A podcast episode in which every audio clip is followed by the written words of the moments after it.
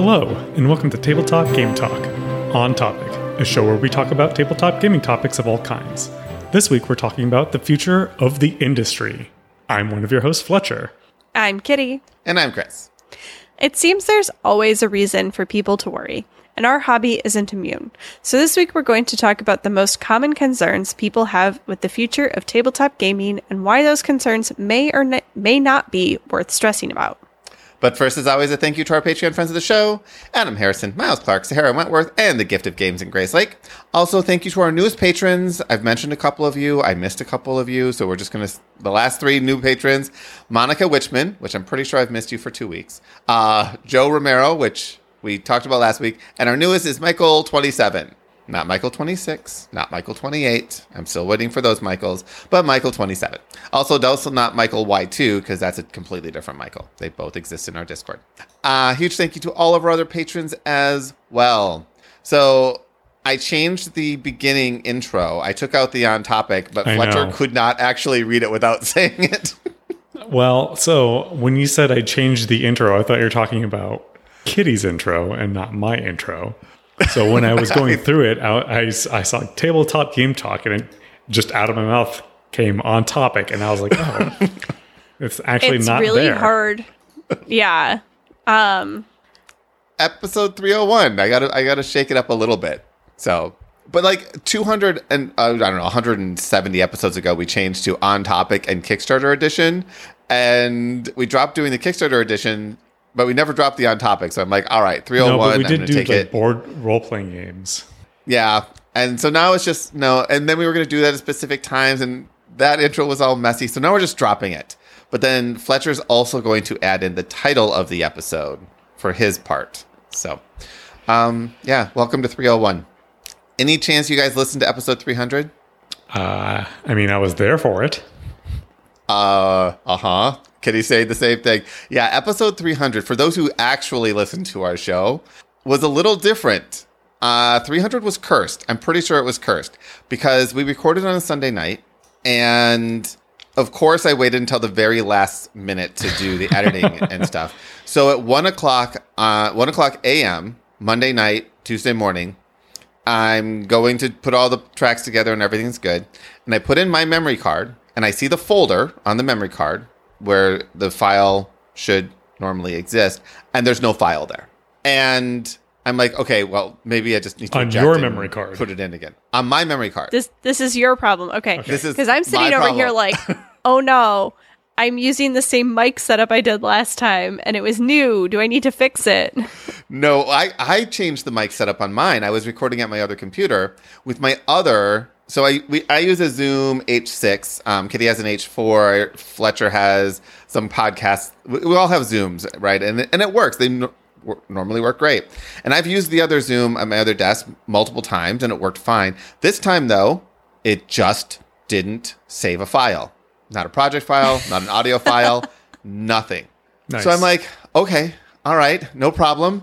We did hit record on the backup for, on, on the Zoom backup, so I can I can pull that file, no problem. So I went to Zoom and I went to say, okay, I'm going to download the the file I backed up, and I click on it, and it downloads a file from March. We're not in March. nope. it's labeled almost correctly. It's labeled as if it was two days prior, which I think was actually right, but it wasn't downloading that file. So I'm like, okay, now I don't have any backup audio. Your guys' audio was fine. And so at this point, I'm just like, I, I'm double checking everything. I'm, and I'm just like, okay, I guess we just don't have an episode 300. I guess I just record something saying, oops, sorry, lost, no 300. Then I went to the internet though, and I'm Our, like, okay, our there's gotta be a way. episode. Yeah, exactly. I'm like, what happened where it was just like not uh so yeah, so I went to the internet saying, okay, missing Zoom, because I thought maybe Zoom just ran out of space and never told me that no, you can't keep recording because you don't have any space left. So um yeah, so I went to the internet and then they started talking about this online admin portal. So I logged into that and I found all the files, which was great. I'm like, ah, it's recorded. And I download it. And if you download, if you record Zoom locally, it automatically defaults to recording everyone in their own audio track. Well, not when you record it in the cloud. Apparently, when you record in the cloud, it defaults to just recording everyone in the same audio track. Oh, so then we just all- have crappy audio. Exactly. So I'm like, okay, fine. At least this makes the editing easy because now I'm just going to clip the front and the back and call it a day. But yeah, so I had to throw out your guys' audio too. So everyone was hearing a Zoom recording essentially. Um, Sydney said it wasn't as bad as I thought, but if I compare the audio, yeah. And then Fletcher at some point pulled out um, Fallout, the board game. And apparently we talked about it for like five minutes and never mentioned the name of the board game. So yeah, so the mystery game, if you're unsure that what Fletcher found in his closet during the move was Fallout the board game. So yeah, also if you want to listen to us live, you can. Tabletopgametalk.com slash live, Mondays, 8.30 Central Time, where I will record the Zoom backup because that saved our episode 300. So also you- join our Discord. Are you Yep. now recording? Are you now saving locally the Zoom recording? No, but I found that there's actually settings that I need to needed to tweak for the cloud. So now everything's going to record as as I expect, and I'll have separate tracks and everything. Okay, so it'll be separate Um, tracks on cloud recording. yes, Okay. So- well, we needed a failure to make this work. I know. And if it wasn't going to be episode 300, then what would it have happened on? Right, some other episode. Um, but yes, join our Discord, join our board game arena group. Uh, let's see. Oh, a couple other changes I made for 301. I am no longer going to promote the email address for feedback. Most people haven't been using it anyway, and we've been using the Discord for feedback. So I'm going to encourage people to use Discord to talk with us about episodes, give us feedback, or whatnot. Um, there's the email address, address still exists, and if you email me, I'll see it eventually. But yeah, we're not going to promote it anymore. Uh, t-shirts are ordered, so if you wanted a TGTCon shirt, your time has passed. If you haven't already got one, they will never be printed again. At least not for TGTCon one. And then Kitty, why don't you talk about the fourth thing I have on here, and I'll jump back and talk about the third one. So last week, after we were recording, uh, we were discussing fantasy football, and we started a TGT league. And yeah, we are we are making that happen. Um, Spencer, my husband, has been an avid fantasy football player, I guess, um, for I don't know, like 12 years or something. They have like a ridiculous trophy. And we were discussing Is it it, like during league? episode 300 because, yeah, it is a little bit like the league, but there's, um, I don't know, it's, they're slightly more normal, but barely.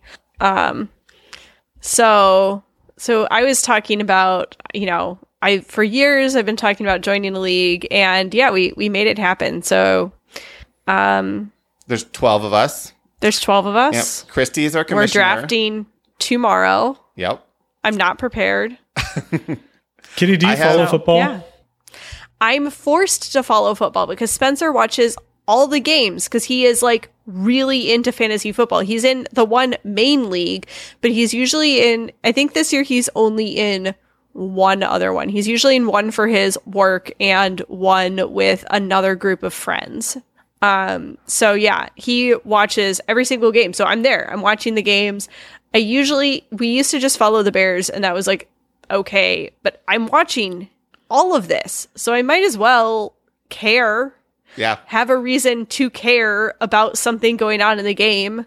And I will say there's a lot of people that uh, in the Venn diagram of football and board games, um, there's just a very small overlap apparently. But we did get 12 people. But very passionate. Yeah, Within we got- 24 hours. yeah, we within had a 24 full we had full league. So we are gonna probably allude to it every once in a while, but it's not. We're not gonna become fantasy football talk like BGA talk. Um, but I will. I will say for the same reason that Kitty's getting into it is the reason I like to be in it as well. I have two leagues. I have one for my alumni, people I used to work with. We all have a league, and then this one. The drafts are at the identical same times. Tomorrow, Tuesday night, eight to ten for both of them. But they're both on NFL, so I think I should be fine there. We'll see. Um, but yeah, fantasy football is it's it's it's fun. It's fun. You don't have to be overly invested. It takes maybe 20, 30 minutes. But if you if you have somebody who likes football in your life, join a fantasy football league. So It will change the way you see it. if you could explain to me in in a way like how is this fun for you or anybody because you asked me. You're like, Chris sent me a text after we recorded. He was like, "You want to join a fantasy football league?" And I said, "No, thanks." That's I, exactly what. And I'm, and I'm like, all right. I have joined a couple fantasy football leagues way in the past. Um, and I don't follow football. I don't watch football. Honestly, I don't even understand all the rules of football. I personally find football boring to watch. I know this is anathema to like a lot of people who are into football. Um, and I just did like auto draft because I was like, I don't know who any of these players are. Um, and I like, I never checked in on anything. And, you know, it was just kind of like, I don't, I didn't understand what I was doing. I don't understand what I'm looking for. I, I felt like I had no control and I was just like, this is not fun. I don't get it. Think of it. What, think what's of it the like game if you were- part? So if you were playing a Euro game and you were just like, I'm just going to go through, I'm going to make a move. I have no idea what I'm doing or why I'm making these moves. It'd essentially be that same. But I didn't know what thing. moves even to make. What what are Right. the moves to make?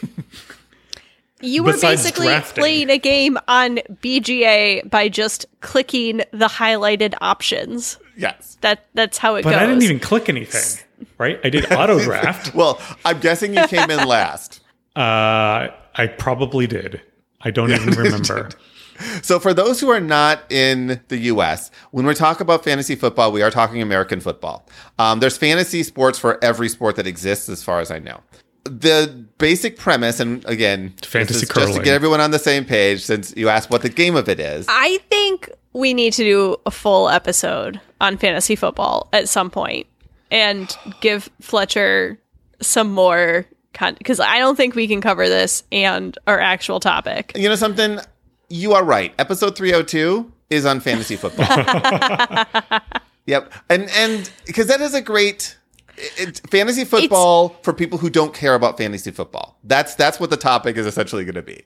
And here's the thing, Fletcher, is that when Spencer first got into it, he's like, "Oh, this is like an RPG for jocks." Yes.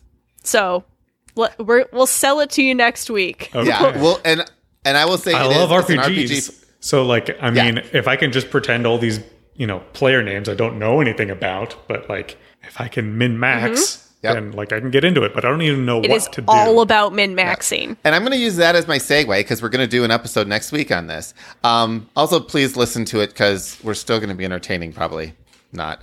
Um, It's just us. I've introduced a new channel to um, our Discord.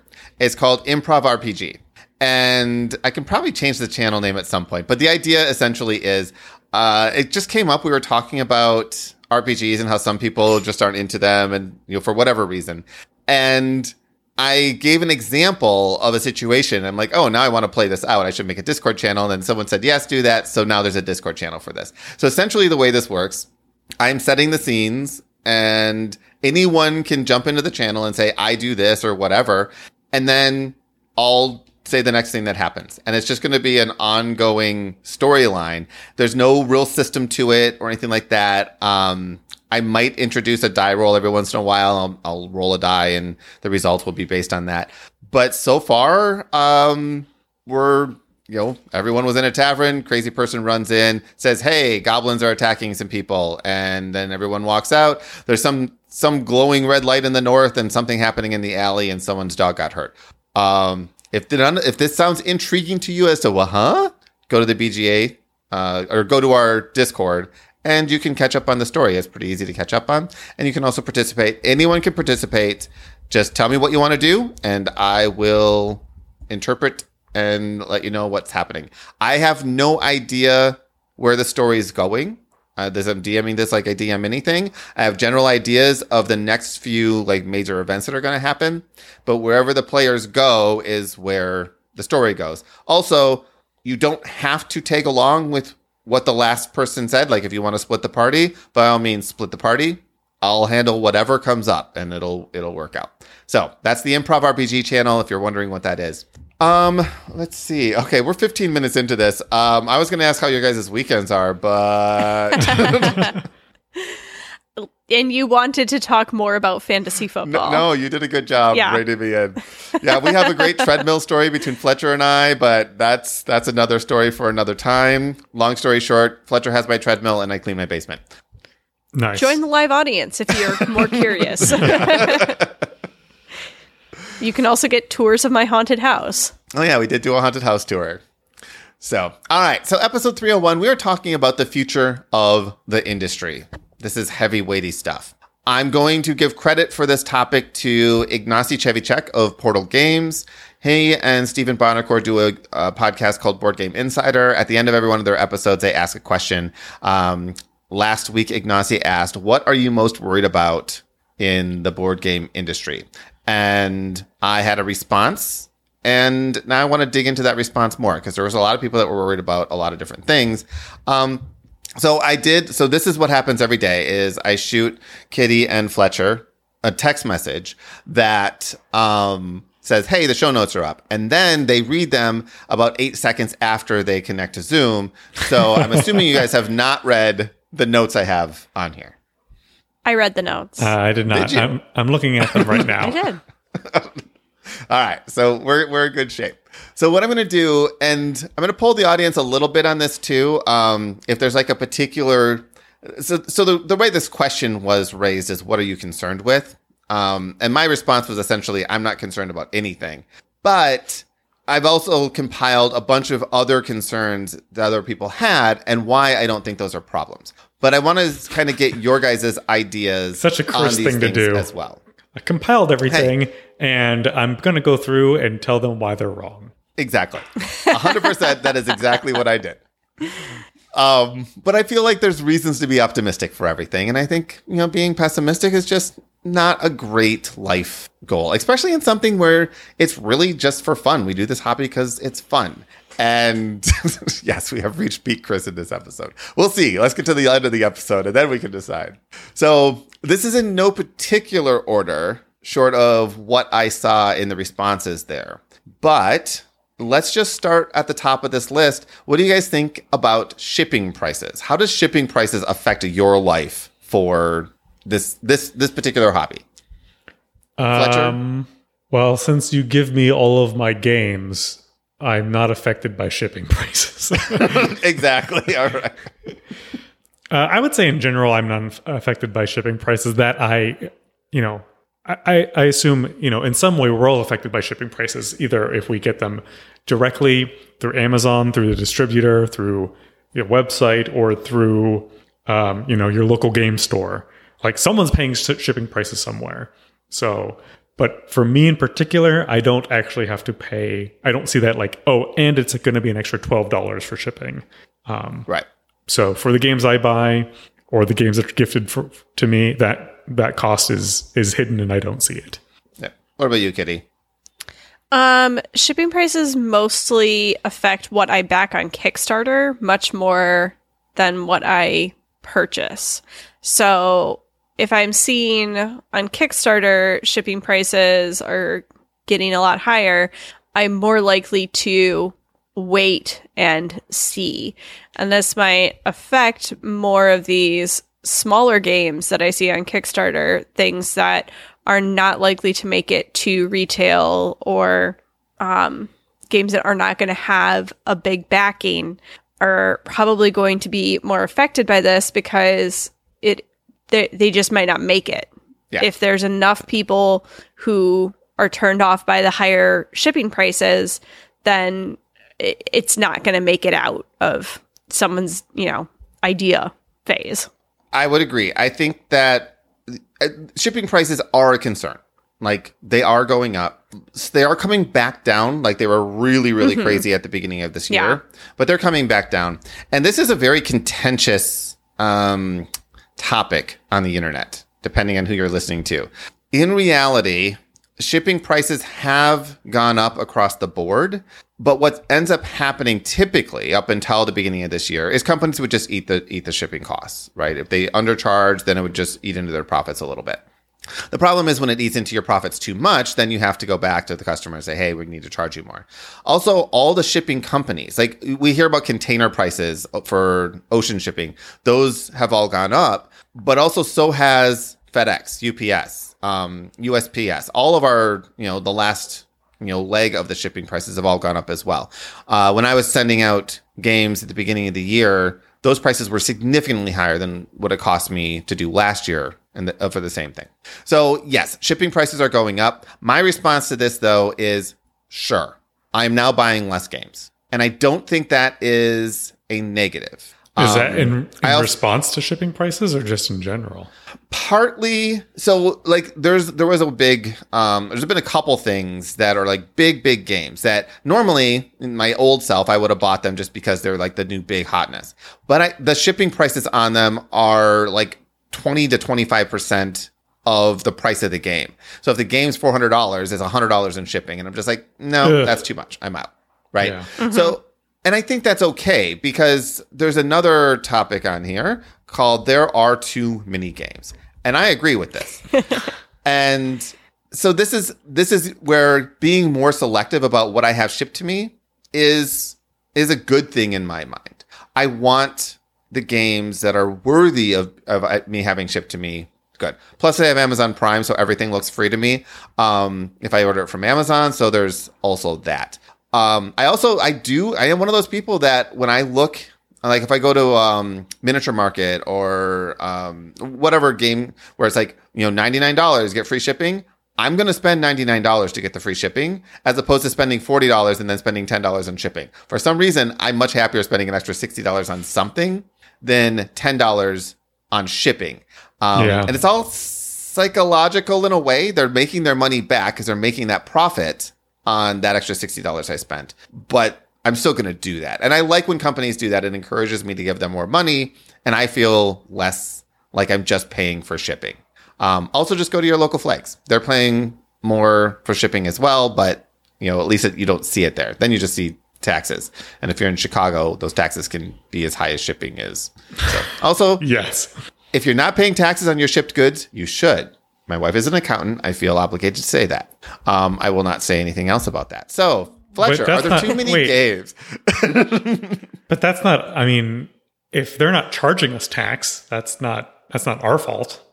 Um, no, you're legally obligated to pay state tax. They're only legally obligated to collect it if they have a physical entity in your state. But if they don't, then it's your job to pay the state tax. Wait, are you saying Yeah.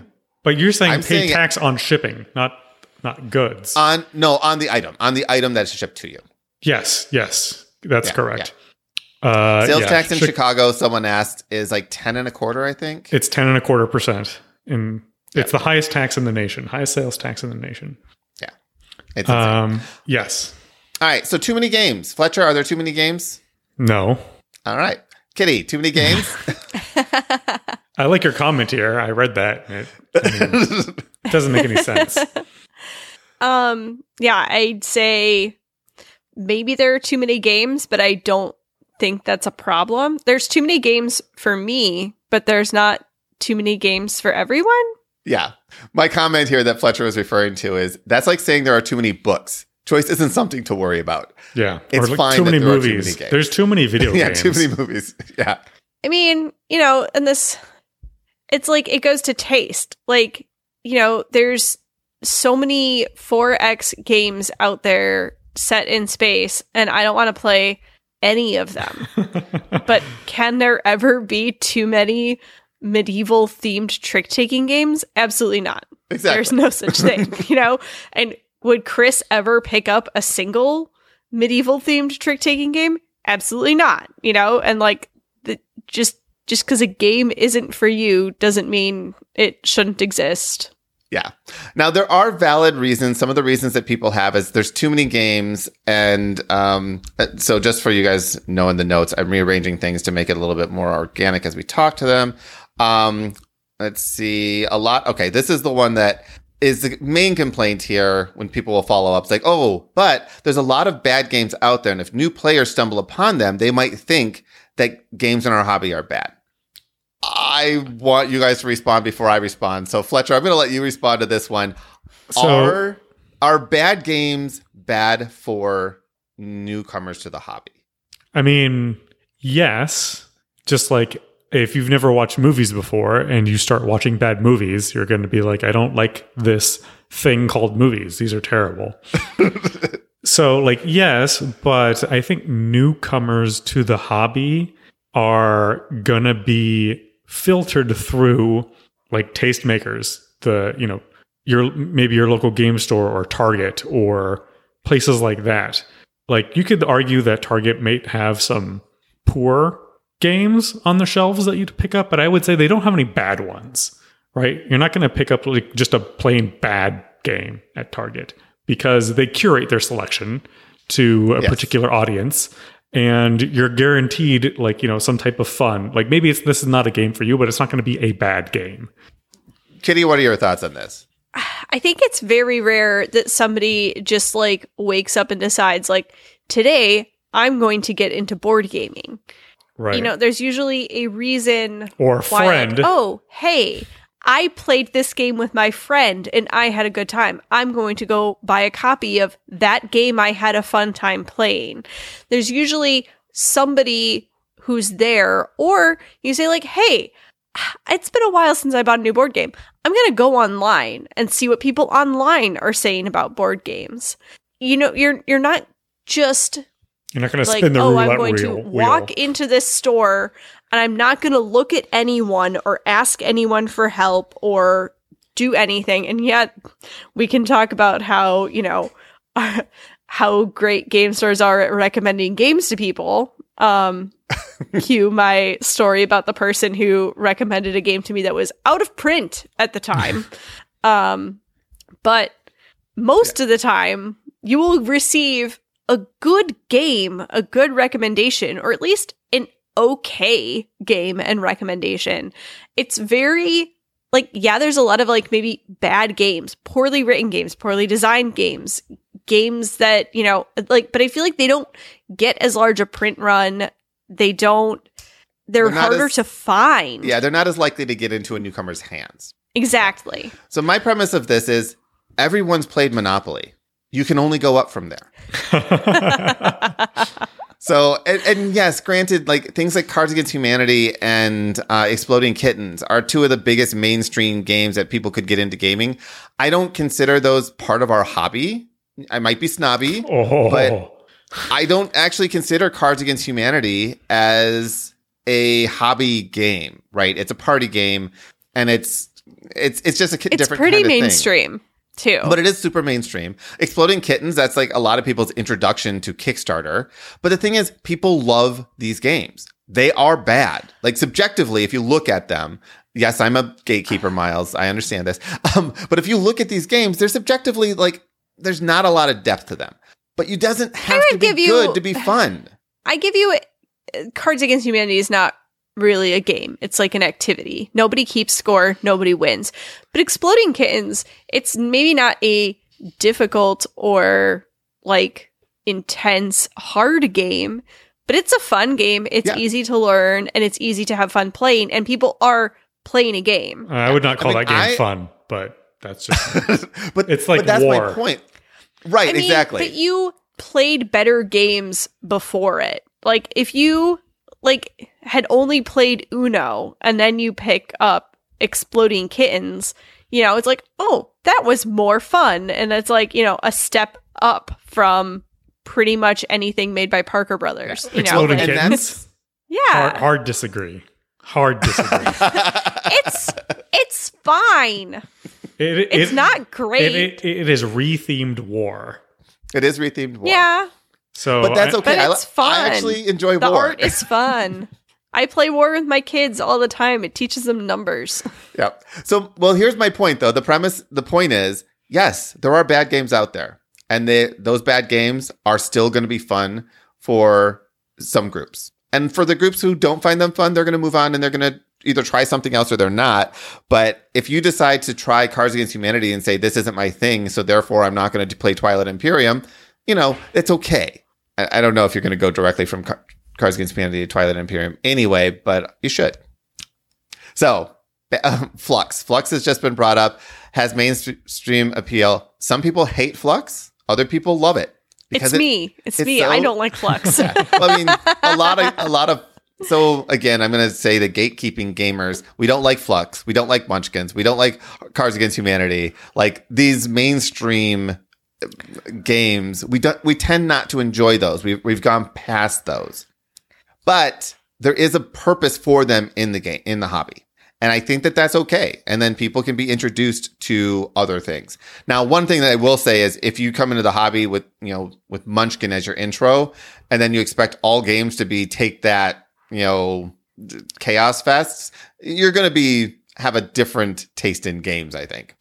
But I think also, yeah, like it's just about taste. Cause like if you also look at like Splendor is a really like, you know, entry level, easy to teach, easy to learn. You can pick it up at Target kind of a game. I like Splendor and I like a lot of games that, you know, Splendor leads into, you know, like that it makes it easier to then play uh Century or some of, you know, or even there's- Azul, there's- honestly, things like that. Azul, yes. Any kind of game that like leads off of that, you know, something where, um, you know, even if you look in, at it like viticulture, you know, you can get there from Splendor. Like there's these like, you know, you have your resources that you're going to collect and pay for something. And what were we playing? Oh, Parks. Parks is a lot like Splendor in some ways. Um, you know, and like, but because it's my kind of game, I don't feel as like, ugh, it's just mainstream, you know, like because it fits into my style of gaming. Whereas like these other games that I don't like, it's not that they're popular or mainstream or easy to get your hands on or whatever it is. It's that I don't like take that games and I don't like complicated take that games, area control, fighty games. You know, whether it's easy or hard, it does it doesn't matter. Th- They're not my style of games, and you know, I think what is a good game and what is a bad game is extremely subjective based on your taste in games. Exactly. And that's why I think that we don't really. Now, there are some games that are just plain horrible. Sure. But again, those are few and far between. Whereas, like this, why did this even get put in a box? Uh-huh. But so now, Exploding Kittens created an entire company that now makes a bunch of different games. The opposite, though, is another concern that people have companies going out of business. So, and we see this, well, I see this fairly often because I listen to board game news and media that covers this kind of thing. But, Fletcher, can you name a single game company that went out of business? Um, let me think. Did did the company that make uh Keyforge go out of business? That's Fantasy Flight. Nope, they're still in business. Okay, then no, I don't think I can. Kitty, what about you? Without looking at the chat, Um, I don't know if I can name any off the top of my head that went out of business. I can name a lot that got bought by Asmodee. Yep, that's it. We're gonna get there in three more um, bullet points. yeah, I was gonna say, there's aren't there a lot of companies that got eaten up by Hasbro essentially? Um, so Wizards of the Coast was bought by Hasbro, and Avalon Hill went with that. Avalon Hill is a was a big, actually, the, like the first hobbyist, big hobby gaming um, company in like the 80s and 90s. Um, so now you'll see a lot of Avalon Hill games are coming back because Hasbro is, owns that brand now. Um, so yeah, so what I'm saying here is companies are going to go out of business. Most people in the hobby are never going to know that the company went out of business, except for when my next bullet point comes in. Um, but I think that's okay. I think companies going out of business is fine. Not every company can succeed. You know, if you look at the restaurant industry, what it's like one out of 10 restaurants survive past the first year or something like that. Something crazy hmm. like that. And- yeah. Yeah, and and hobby gaming, most hobby game companies, because of Kickstarter, I think I can use this word most, publish a single game and never publish another game. So that and that's okay. We don't need every company to succeed. If a company comes on, they have a successful game, they're going to keep making that game. Now, sometimes though, and this is something that you would notice, we have games that lose ongoing support. So um, I'm going to use an example that everyone's heard of. Imagine Magic the Gathering suddenly stopped producing sets because Wizards of the Coast stopped making literally something like $3 billion a year. Um, and said, "Oh, we can't print Magic anymore," you would notice that, right? Oh, this game. Now, a lot of times this happens in a much smaller frame. Um, uh, collectible card games, this happens all the time. Like every collectible card game that sprouts up basically goes away within the next three or four years, um, except for a few that struggle along. And we have Magic, Pokemon, and Yu Gi Oh! are the only ones that have stayed any significant length of time, like over a decade. Um, we all want other games to exist longer, but who knows? Like Keyforge is a great example, Fletcher. You mentioned Keyforge. Fantasy Flight didn't go anywhere, but they did essentially cancel the game. So anyone who was playing Keyforge is like, oh, well, the game's no longer being supported. And overnight, the player base basically just evaporated. And that can be a concern. That's, and that's something that I have concerns with. Um, but only to a little bit because Keyforge went away. I was sad. And then I found other games to play. And that's just going to happen. Just, no matter how much I love a game, it doesn't mean there's enough other people out there that love that game to have the company keep making stuff for it. And that's why a company makes more stuff for a game is because the demand's there. If a game goes out of print, it's not because they're trying to spite you. It's literally because not enough people are asking for them to keep printing it. So yeah, anyway, I, this one I answered first. But what do you think about games losing ongoing support? Uh, I mean, it sucks, right? Like, like Keyforge, especially if you're a fan of that game, like whether the company goes out of business or whether they decide to drop support, just like anything for, you know, software or anything else. You know, it's tough, especially if you're a fan of it and you're currently, you know, using it. It's never great news to hear. Yeah. Well, another game too, um, Netrunner. The fans just decided to pick it up. And now there's like you can you can still play Netrunner, another FFG game that was canceled um, due to IP and licensing issues. But um, the fans just decided, no, we like this game enough where we're just going to keep making sets and, And, keep. and that happens. Yeah. Uh, Vampire the the Masquerade. Um, oh, what is the name of the CCG? That also the same thing kind of happened. There's like Jyhad, something or other. I don't know. There's a like a fan based system that's run for that card game. Kitty, what are your thoughts on games losing support? I don't generally play games that need ongoing support, so it doesn't really affect me that much. Yeah, and that's a big thing too, right? Like you, not Yeah. everyone plays these games. A lot of games like give me the base game. Maybe there's an expansion that comes out, and that's it. I just keep playing this game forever. I'm fine. Yeah, like uh the only game that I sort of play now is you got me all of the Lord of the not all of the you got me the The starter The- set for. starter set for the Lord of the Rings card game. And um you know if that's all I, I I did go out and buy myself some more stuff but like if it stopped coming out I would still keep and enjoy the stuff that I have. It's not competitive so it doesn't bother me as much. Yeah, this this particular one really hits for the organized play competitive scenes where if the company's not actively sponsoring events, it makes a competitive game less interesting to certain levels of play. Anyone can still buy a deck of Keyforge, and Keyforge is an exception. It is coming back because it's being bought. It was bought by another company and it's coming back to GameFound um, in a week and a half, actually. So Keyforge is coming back. But any of these games that have a competitive scene, if it's not that scene is not being sponsored by the company creating it, it it doesn't drive as big a buzz to that competitive thing. I just ranted on Car Wars a few weeks back because, you know, Steve Jackson Games isn't promoting this game.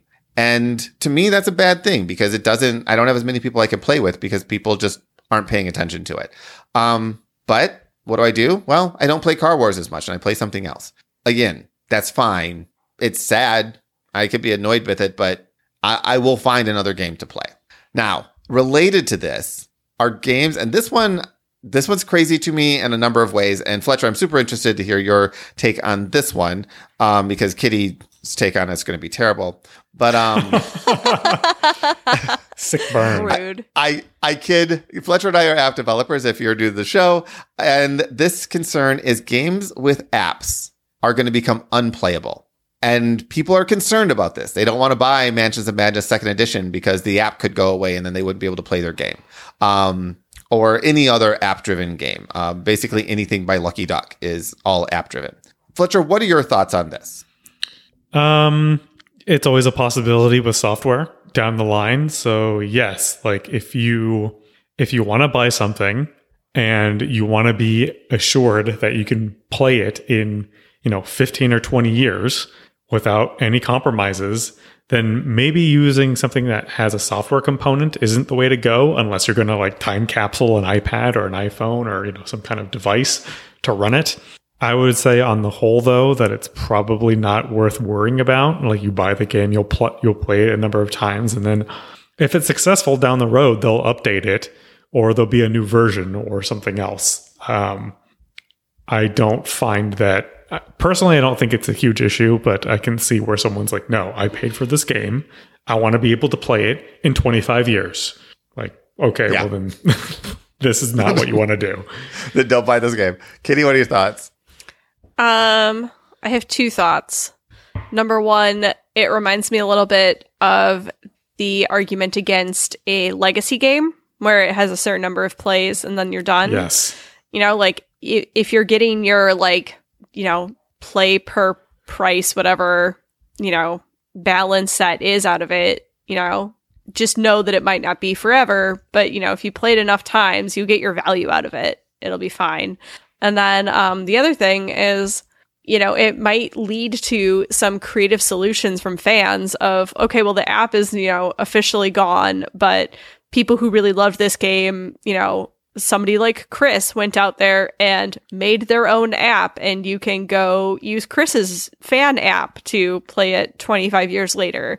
Or, And we've um, seen that happen in on- real life. Like a lot of like Yeah. VHS games and DVD games of the past Uh-huh. have been ported to YouTube videos and and things like that. Yeah, or somebody on BGG created a deck of cards that you can, you know, print your own deck of cards to run the game for you now, or something along those lines. You might see creative solutions. Um, there is something about the fans of board games that um, are very passionate and willing to do some weird work to make their hobby more fun for themselves and to share it with others. That never ceases to amaze me. Yeah. So. I would agree. If the game is popular enough, someone will come up with an alternate way of doing it. And I have seen game companies also say, look, if we ever drop support for the app, we will open source the code base so other people could pick it up.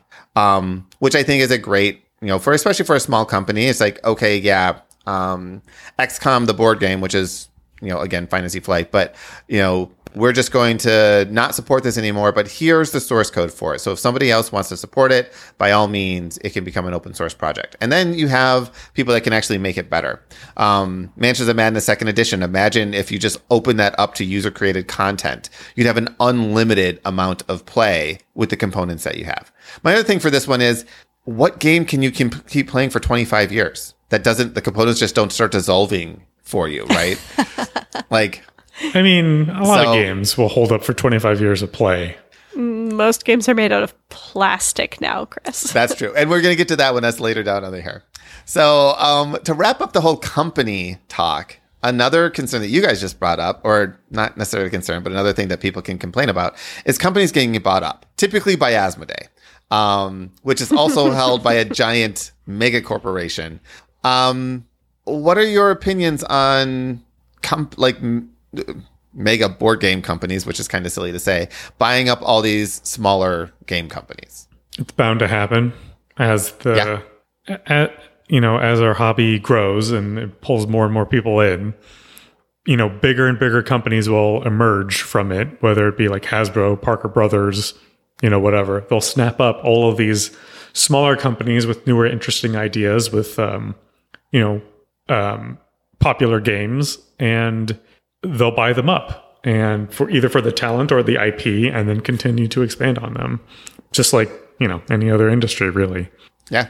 I don't necessarily think Thought it's a everything bad. in the world was already owned by three big companies. So I don't necessarily Yeah. think it's a bad thing. Um, it, it, it can be bad in some ways. It can be good in other ways. You know, you have the capital behind new IP to like push push IP forward to you know grow investment and um, expand the the fan base for particular games.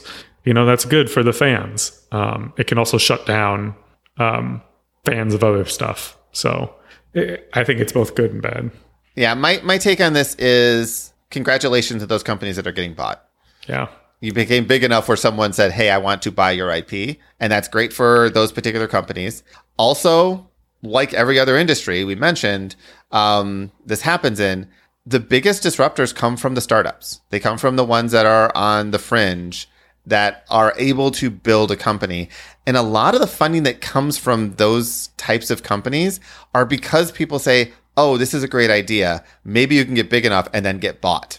And, Uh, right. That's how venture capital works. The yeah, and the nice thing is, at least with this industry, the barrier to entry is really low, right? We're not talking about like starting a new um, software platform, a new social media platform, a new OS. Like the barrier to entry that would be extraordinarily high, but to come up with a new game, like it's pretty low barrier to entry. Yeah. And you crowdfund it. So that's where your venture capital comes from. But crowdfunding, they don't have an investment in it. So you still get to keep all of the profits as long as you are managing that appropriately. Except to have a successful board game Kickstarter, you have to already have quite a bit of capital, as I have discussed. You will, yes, but quite a bit of capital for a board game Kickstarter isn't Still as not much a ton as, of money yeah, as compared to other else. stuff. Yeah. But still, Yeah. So, I mean, it's not, I'm a high school student with a paper route or part time job. Uh, I'm dating myself. But in any case, I'm probably not going to kickstart a professional looking board game. But for, you know, ten or twenty thousand dollars, you can get a very nice looking prototype put together and run a very successful um, Kickstarter campaign. So, uh, well, we can talk about that as an entire another topic if we ever want to pull that out of the out of the vault it's in the vault. It could be in the vault. All right. So now we're going to get into sustainability. And I'm going to start it with the positive and then we're going to go to the negative. Uh, I guess both of these are kind of negatives, but this one's more positive, I think. Um, games are pushing the upper limit of price and table space. So, um, yeah. What do you think, Fletcher? I mean, some games are sure, but other games are not. So I don't see that as a problem. It's not like every it's not like every game you buy right now requires you know twelve square feet of table space to play. That's just not the case. I think that in any hobby, there's always extremes, and that it is fun to talk about the extremes. And I have been, I don't know, how old is this podcast now? Five years? Six. I have never bought one of these games and I will never buy one of these games. And yet I still think that I am an avid board game enthusiast who puts money into the hobby and buy like you know this is one of my biggest beliefs now that I've turned into a bit of a kook on is like the only power I have in this world is who I give my dollars to. And I will not give my dollars to these crazy games. And um I am voting with my money against this trend, and that's fine. But Yeah. people are, and if it makes them happy and it's what they want to do, that's fine. Yeah, and I think that's going to be the answer to a number of the next couple bullet points. Um, so uh, it's mentioned, Miles mentions in chat, it's like we love our large games. Um, we being a tiny micro group inside of the tiny micro group, which is the hobby gaming world. Foundations of Rome, a game that could be a $20 small box game, is instead a $200 full Kallax cube game. The gameplay itself is a handful of cards and some polyomino tiles. But they took all those tiles and made them three dimensional large buildings. And everyone has a playset of those large buildings. It As I said before, it's literally the foundations of Rome. it's literally the foundations of Rome. It's giant. And could other people play this game and enjoy it without all of the bling? A hundred percent. Yes. Would it sell more copies if it was cheaper? Maybe. Or maybe it would have just been completely overlooked. We don't know. You can't say, mm-hmm. right? It it made a splash because it was so big, and it also happens to be a really good game. So I don't actually mind these giant games. I, for one, have bought dozens of them, and two or three of them I've actually played. I no longer buy these giant games because I know that I'm not going to get them to the table. It's just Didn't not you just worth buy the. Foundations of Rome? Yes, but I played that one, and I will continue to play that one. But actually, Foundations of Rome is small when we talk about this particular category.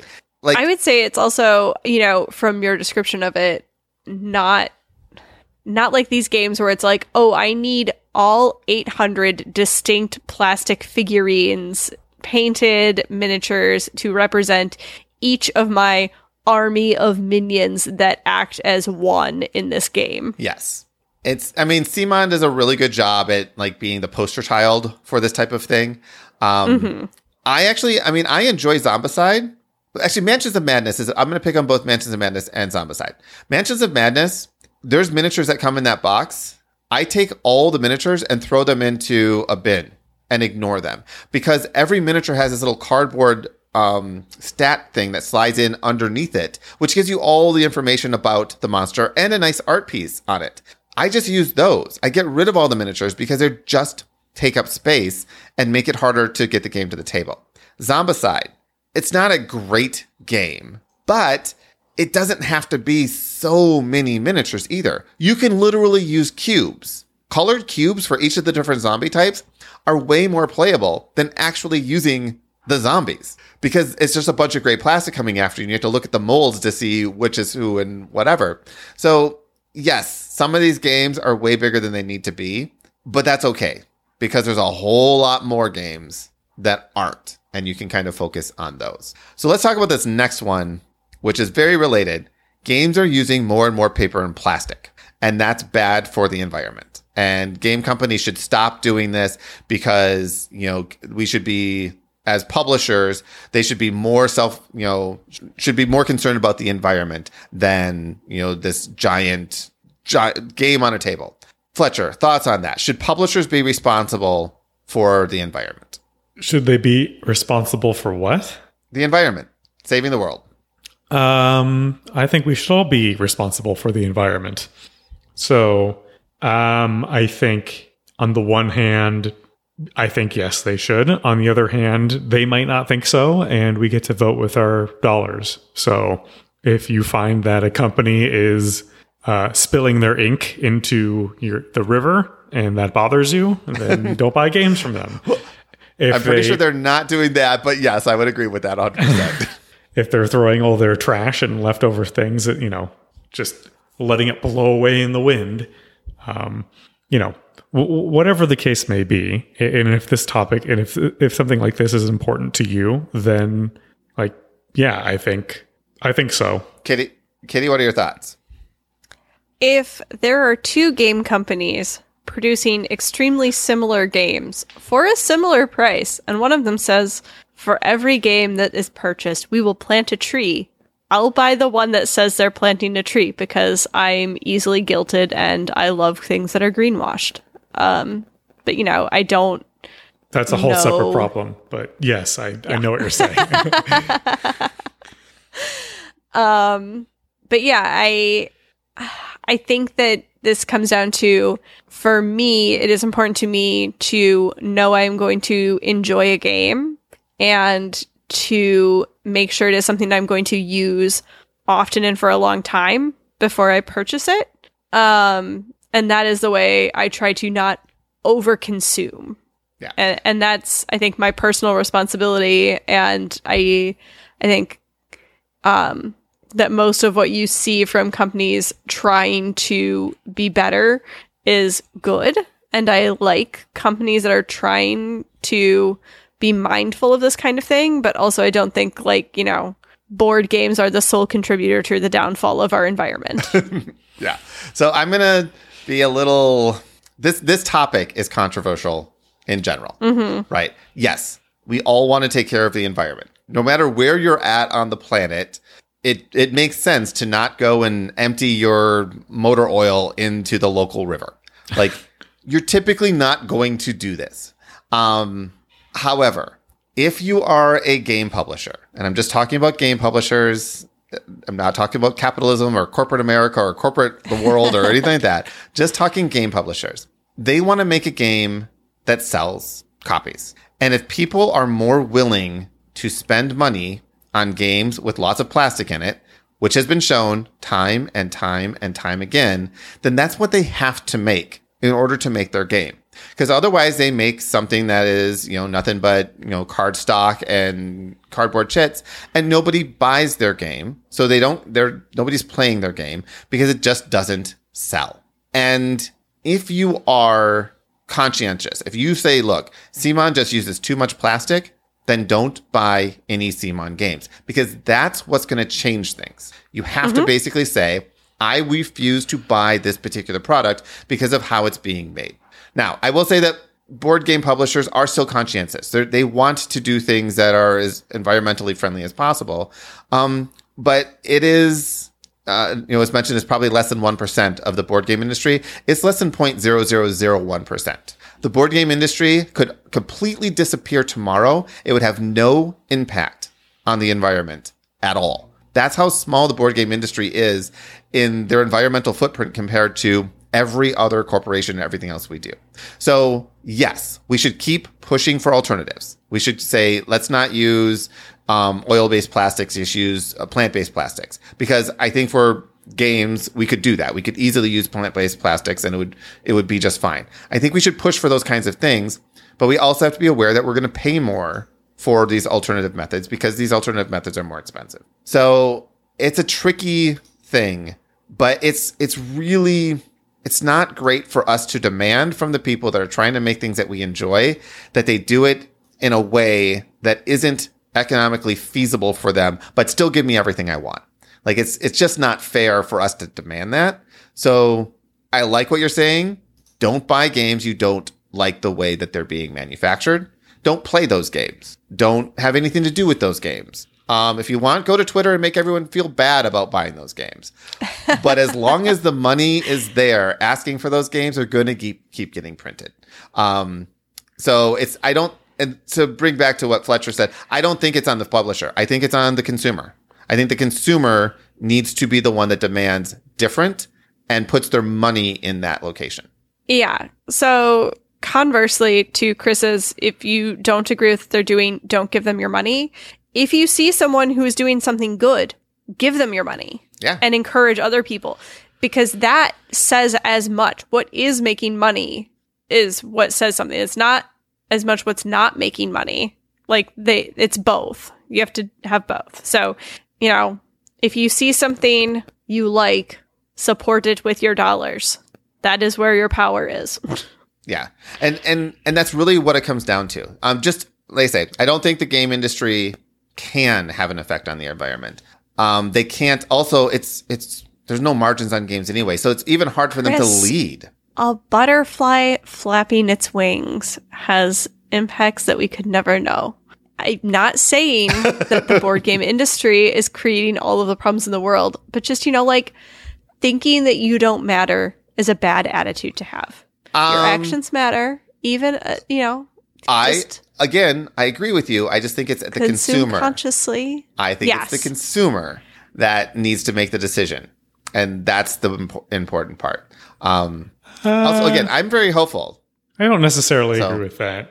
I mean, I think that I think the consumer can drive the change, but I think it can also be, you know, on the publisher too to enact that change, saying like, you know, we as a company we're going to do this, and um, and and that's it. Like, we're not going to wait for our consumers to tell us otherwise.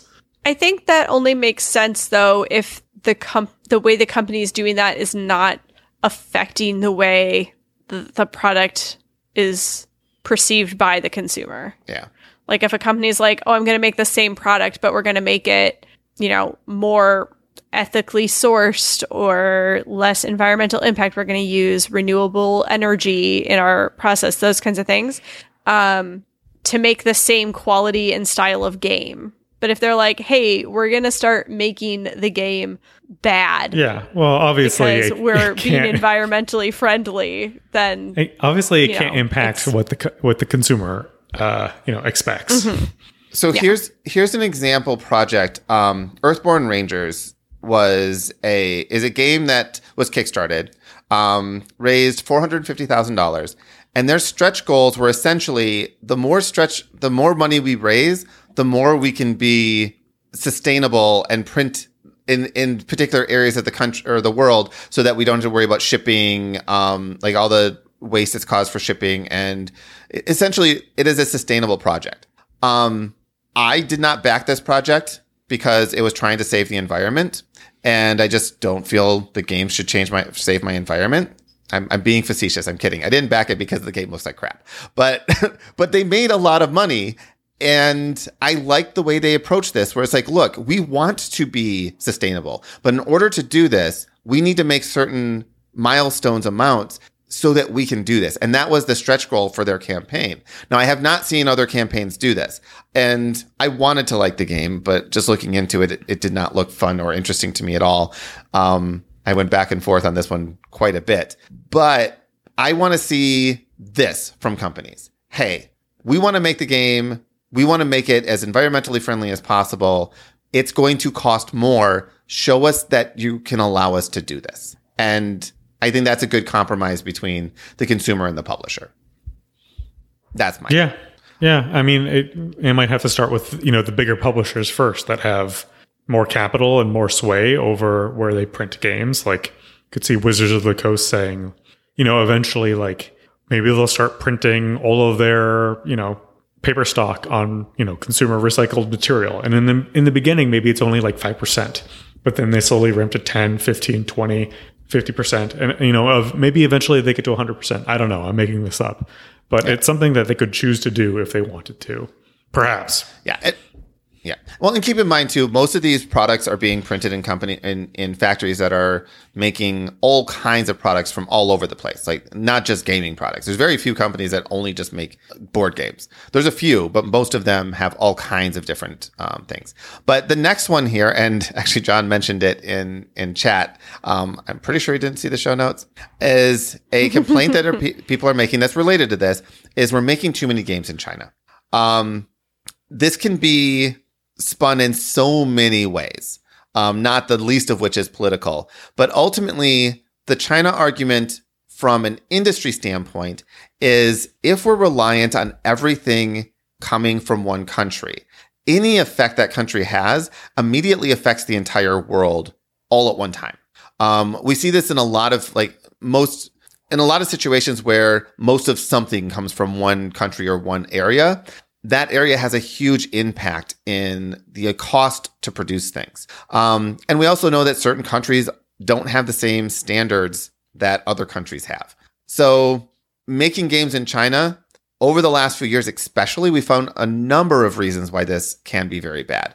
Um, again, some of it political, some of it COVID, some of it just, you know, costs of production in China are going up and there's no diversification. Where else do we go? If China decides to double their cost for producing, you know, plastics and cardboard, the entire industry, our gaming industry and anyone just reliant on plastic and cardboard, guess what? Everyone all have to pay more. And that creates a global inflation issue. So diversifying where we make our games is a big thing. Now, there are companies that are starting up in many different places in Europe. Germany already has a bunch of them. Um, there's a few in the US. All of those are much more expensive than producing things in China right now because China just has this cheap labor um, resource. But even there, their labor prices or labor wages are rising. So I, I, I hope to see where we produce our games becoming more diversified because I just think that's better in general. But um, but that's sorry.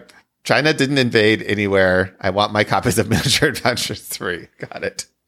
Um, but in any case, so that's that's my uninformed take on China. I'm just going to call it uninformed because um, it's better than I saying, have a lot of feelings about this, and we're yeah. not going to get into it.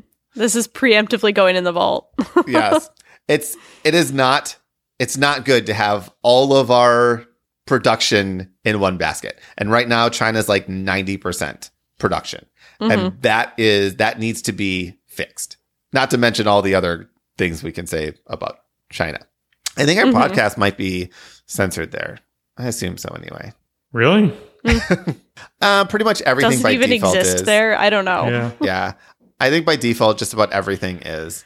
So my time in China, um, if you have a non-China phone running on a cellular network, you can get access to whatever, or if you have a VPN. But if you're on normal China internet, then you're just blocked from everything. So it's it's a very cut off from the rest of the world thing. Although I think most of the kids probably have VPNs that allow them to get past the firewall, but even those are being cracked down all the time. Anyway, let's go listen to a political podcast on China or an economics podcast on China or in a China podcast on China. I would love to Or not. hear what they think of each other. or don't. It's all good. Yep. All right. So those were my responses on the things that to worry about for the gaming industry. Anything else that you guys worry about for the future of our industry? Mm, I think you hit my big concerns. Uh, I don't think I w- worried about anything really. Episode oh three. well, neither was Chris. I think that I'm optimistic because I've seen things changing for the better in drastic steps in my lifetime. And the further you look back in time, the worse it gets. So I'm confident that the other direction is going to happen. People want to make the world a better place. They may disagree on how to do that, but people want to make it a better place. And I see that. I see it all the time. We are getting better. And, you know, the more we talk about something, the more it becomes, you know, a realization that, oh, yes, this is the next thing we need to focus on. Uh, we can't change everything all at once, but we can keep making steps. And I think that we're going in that right direction. Also, this is my escapist hobby. I don't want to worry about saving the world while playing a board game. I think that's that, that's how I'm going to end it. I just I I just want to play games. All right, we have a new outro. Kitty, it's easier for you. Tabletop Game Talk is a proud member of the Dice Tower Network. You can be part of our live recordings Monday nights at 8:30 Central Time. Join our Discord Discord to continue the conversation. It is also where you can join us and other listeners in a constant stream of online games on Board Game Arena. the show notes have links if you need them. You can always go to tabletopgametalk.com for more information and to search our growing archive of episodes. I, I mean, I don't know if constant stream is uh, what you want to. I don't know. Say there. That makes me think of like. Chris wrote it. I know. I know. I know. Chris wrote it, but Fine, just like, I will reword that so it doesn't sound like urine. Um, Fletcher, your turn. well, to me, I just think of like a fire hydrant. Like you're just opening up with a fire hydrant. Well, that's actually what I was going for. So But yes, okay. Uh, hosting hosting fees and giveaways are sponsored by our patrons: Adam Harrison, Miles Clark, The Gifted Games, Sahara Wentworth, Jason Strong, John Lewis, Joe Hoover, Danita Hersey, Jim Conrad, Lightning Steve, Gary Bunker, Peter Fleming, Andrew Fayash, John Williams, Sir Sully, Matthew Droke, Timothy, Paul Romer, Nicholas Lotz, Weatherman Keefe, Joe Punman, Leanne Verholst, Stephen Judd, Marina Stevens, Ben Gary, Sean Peck, Michael Janikowski, Jeremy Fisher, Christopher Dong, Terrence Miltner, Richard Yossi, Token Fan Forever, Michael Finley, Stephen Falcon, Joe Romero, David Radke, Brian Arnold, Courtney Falk, Ryan Ellett, Dan C., Darren McClellan, David Garner, Tony Simpkins, Jesse Wheeler, Charles Pearson, Agnes Toth, Ron Nelson, Aaron Moore, Don Gilstrap, Glenn Connor, Eric Solander, Adrian Dong, Eric Huffman, Jason Rodney, Justin Willard, Jerry Wong, Sean P. Kelly, Christy Keel, Monica Wichman, and Michael27. And thank you to everyone who's ever been a patron. Your support means the world to us, past, present, and future. If you'd like to go from future to present patron, links are in the show notes. Until next week, keep playing games and having fun.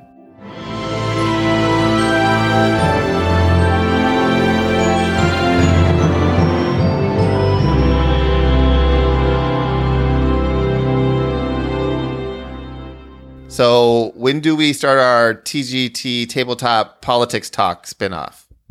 Mm, absolutely not. I don't think we do. That's fair. That's fair.